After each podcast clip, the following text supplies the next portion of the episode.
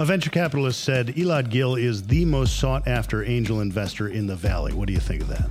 Mm, sounds like you were talking to my mom. and she's not a venture capitalist, so you must have called the wrong person.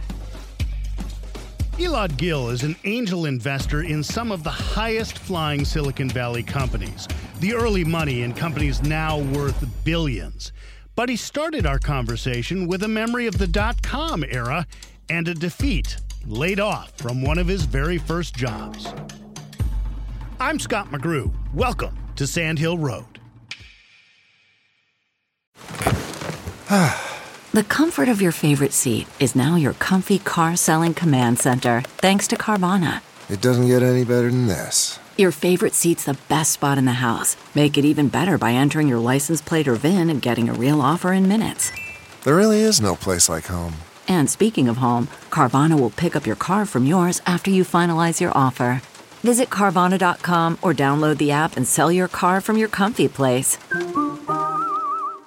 CarMax is putting peace of mind back in car shopping by putting you in the driver's seat to find a ride that's right for you. Because at CarMax, we believe you shouldn't just settle for a car, you should love your car. That's why every car we sell is CarMax certified quality so you can be sure with upfront pricing that's the same for every customer. So don't settle. Find love at first drive and start shopping now at CarMax.com. CarMax, the way car buying should be. Okay, picture this. It's Friday afternoon when a thought hits you. I can spend another weekend doing the same old whatever, or I can hop into my all new Hyundai Santa Fe and hit the road. With available HTRAC all-wheel drive and three-row seating, my whole family can head deep into the wild. Conquer the weekend in the all-new Hyundai Santa Fe. Visit HyundaiUSA.com or call 562 for more details. Hyundai, there's joy in every journey. Back in the dot-com bubble, I joined a company at about 120 people. It grew to 150, and then it shrank to 12 people over five rounds of layoffs. And so I was laid off in something like the third round. And right before that round, or a few rounds earlier in terms of layoffs, um, as employee morale was saf- suffering as people kept leaving the company, the founders of the company bought a pool table. They thought, wouldn't this be great for employee morale? But what people quickly noticed is that anybody who was shooting pool quickly disappeared in the, in the next round of layoffs. The pool table was an indicator of who had a lot of free time. And so ever since then, I've had a very negative association with billiards. One of the things I've been really lucky in in my career is the degree to which people in Silicon Valley tend to help each other without an expectation for reward. And so when I got laid off, um, the CEO of the company that I got laid off from introduced me into a couple of the board members who are venture capitalists and said, look, this is a really hardworking person. They've done good work for us. Um, but unfortunately, we just have to face the economic reality of our business and we have to let people go.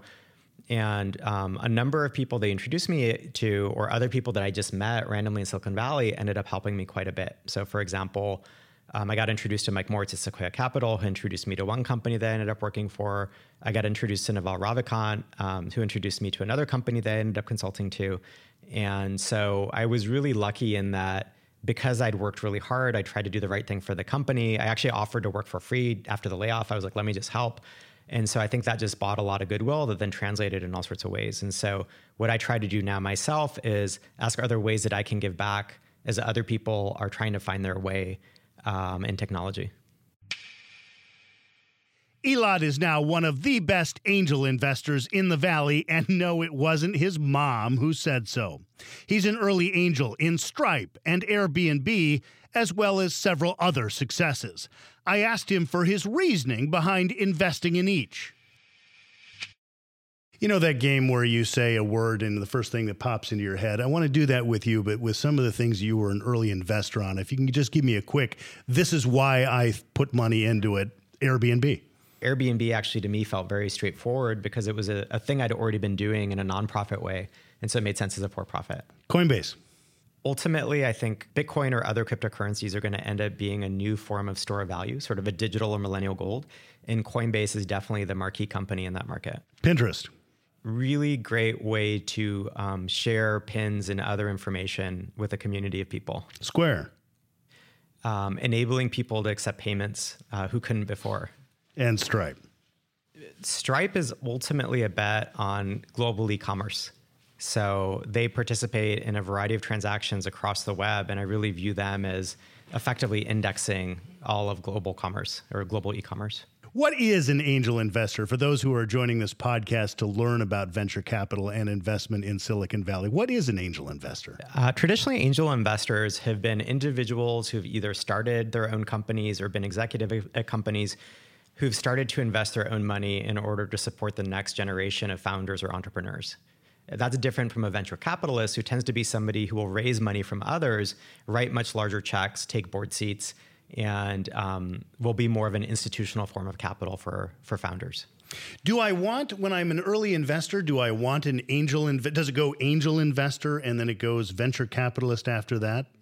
Yeah, angel investors are typically people who have either started or built companies before. So they may have been a founder or entrepreneur, they may have been an executive, a vice president of product or engineering or something else, who then um, dip, uh, invest their own money but then also provide expertise and advice to um, founders. Okay, picture this. It's Friday afternoon when a thought hits you. I can spend another weekend doing the same old whatever, or I can hop into my all new Hyundai Santa Fe and hit the road. With available HTRAC, all wheel drive, and three row seating, my whole family can head deep into the wild. Conquer the weekend in the all new Hyundai Santa Fe. Visit HyundaiUSA.com or call 562 for more details. Hyundai, there's joy in every journey. Okay, picture this. It's Friday afternoon when a thought hits you. I can spend another weekend doing the same old whatever, or I can hop into my all-new Hyundai Santa Fe and hit the road. With available HTRAC all-wheel drive and three-row seating, my whole family can head deep into the wild. Conquer the weekend in the all-new Hyundai Santa Fe. Visit HyundaiUSA.com or call 562 for more details. Hyundai, there's joy in every journey. Getting the smile and confidence you've been dreaming about, all from the comfort of your home, isn't a total mystery with Byte clear aligners. Just don't be surprised if all your friends start asking, What's your secret? Begin by ordering your at home impression kit today for only $14.95. Byte clear aligners are doctor directed and delivered to your door. Treatment costs thousands less than braces, plus, they offer flexible financing, accept eligible insurance, and you can pay with your HSA FSA. Get 80% off your impression kit when you use code WONDERY at Byte.com. That's B-Y-T-E dot com. Start your confidence journey today with Byte. So they tend to get involved really early and they tend to have lived through what the founders are now going through. Venture capitalists tend to be people, uh, in some cases, who started off as angels, in some cases, who didn't, who uh, raise money from institutions. So they may raise it from university endowments, they may raise it from sovereign wealth funds or other people. And then they effectively invest on their behalf, in some sense, into these companies. They tend to write larger checks to join boards of companies and to be actively involved not only in um, the advice side, but also in governance since they have a board seat do I seek out an angel investor or does an angel investor find me or is it some combination of the two? It tends to be a combination of the two. Um, ultimately, the best angel investors tend to build a brand or reputation as being helpful, and the founders will talk to each other about who they should raise money from. So, say that I'm a new founder. I may go to um, one of the founders of Stripe or Airbnb or one of these marquee companies and ask them, who are some of your most helpful investors over time? And then that may be a referral to one of the really early angels to sort of help them out early on. Um, and so that matters a lot. Sometimes, personally, as an angel, every once in a while, I'll hear of a company that's very exciting, and I'll just reach out to the founders and say, "Hey, what you're working on sounds really cool. Are there ways that I can help out?" And so, Stripe was a great example of that, where um, you know that's how I initially met the CEO of the company. I have read that there is a lot of money chasing very few ideas. That, that, that if you start a company, that people will come to you offering a great deal of money. Is that the case right now? Uh, there's definitely a ton of money um, in the system right now. I think that there's still things that feel a little bit weird or non obvious. And uh, so for the seed round, sometimes they're very oversubscribed and everybody wants to invest. Sometimes the best investments are ones that are a little bit of, of a sleeper, again, because the most interesting companies are often non obvious. Otherwise, the opportunity would already be filled. And so, you know, one example of a company a few years ago that I invested in was called PagerDuty. And I remember I committed very early, I wired in my money, And then I think there was like three or four months where there just wasn't very strong interest in their round. And now they, they, they you know, they've just raised at a billion dollar valuation. They've talked publicly about going public soon. And that was one that I think a lot of early investors missed. Let's talk a bit about a board that you begin to develop. You called the board the most important people you will never hire when it comes to venture capital assigning people to a board. What should I know as an entrepreneur when venture capital assigns me a board member? Yeah, I think as part of deciding who to raise money from, if you're so lucky to be able to have that choice, um, you should really do your diligence on who will take the board seat and whether you feel like they're going to bring skill sets and perspectives that are going to be valuable to you and to the company, um, whether there's a, a good dynamic in terms of how you'd work with them, and in general, whether you think they'd be a very positive contributor. And as part of that, also, I would call um, other people that that person's worked with as a board member and ask them, how did that person act when things went badly? Because when things went well, everybody's very positive and helpful and upbeat. When things go badly, that's when you see sort of the real personalities of people come out.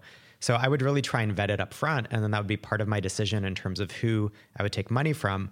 One way to think about a venture capitalist board member is once they invest, it's very hard to actually remove them from the board. And so it's a little bit like an in law. You know, you're going to see them at Christmas, you're going to see them at Thanksgiving. You kind of hope that they're going to be somebody you really want to see every time. Because they're going to affect your life. They're going to affect your life and they're going to be really present. And the second you have kids, they're always going to be there. So you, you better love them. Is there something about entrepreneurship or venture capital or angel investing that you know that other people don't know, or you don't think enough people know? You know, there's a number of things that I've learned over the years as an investor. And to me, they now seem obvious in hindsight, but at the time they were very non obvious. So I'll give you an example. Um, when you reference check a founder, you would think so, say that you reference check an employee. A negative reference check is really negative. Like you don't want to hire an employee where people say, well, that person wasn't very good, or they were lazy, or they didn't get the things done. When you reference check a founder, a negative reference check is sometimes very hard to interpret. A positive reference check is always positive, it's always a good signal.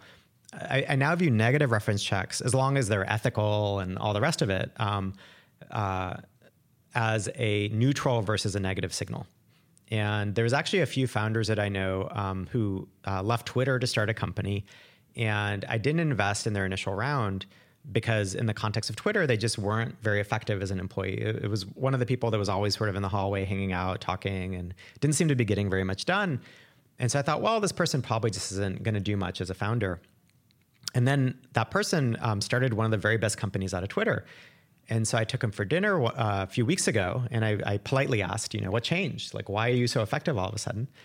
And he said, well, I finally feel like my butt's on the line, and I'm working really hard, and that's really the driver and motivator for me. And so it was a shift in environment really changed how that person acted. And so that was a great example where I missed a great company and a great founder because of my context with them from before. I feel like you've dropped enough hints that I should know which company this is, but what company is it? Uh, I shouldn't say. Okay, fair yeah. enough. I'm sure many of the and listeners actually, do uh, know. There's actually quite a number of ex Twitter companies, so I chose a safe example. fair enough.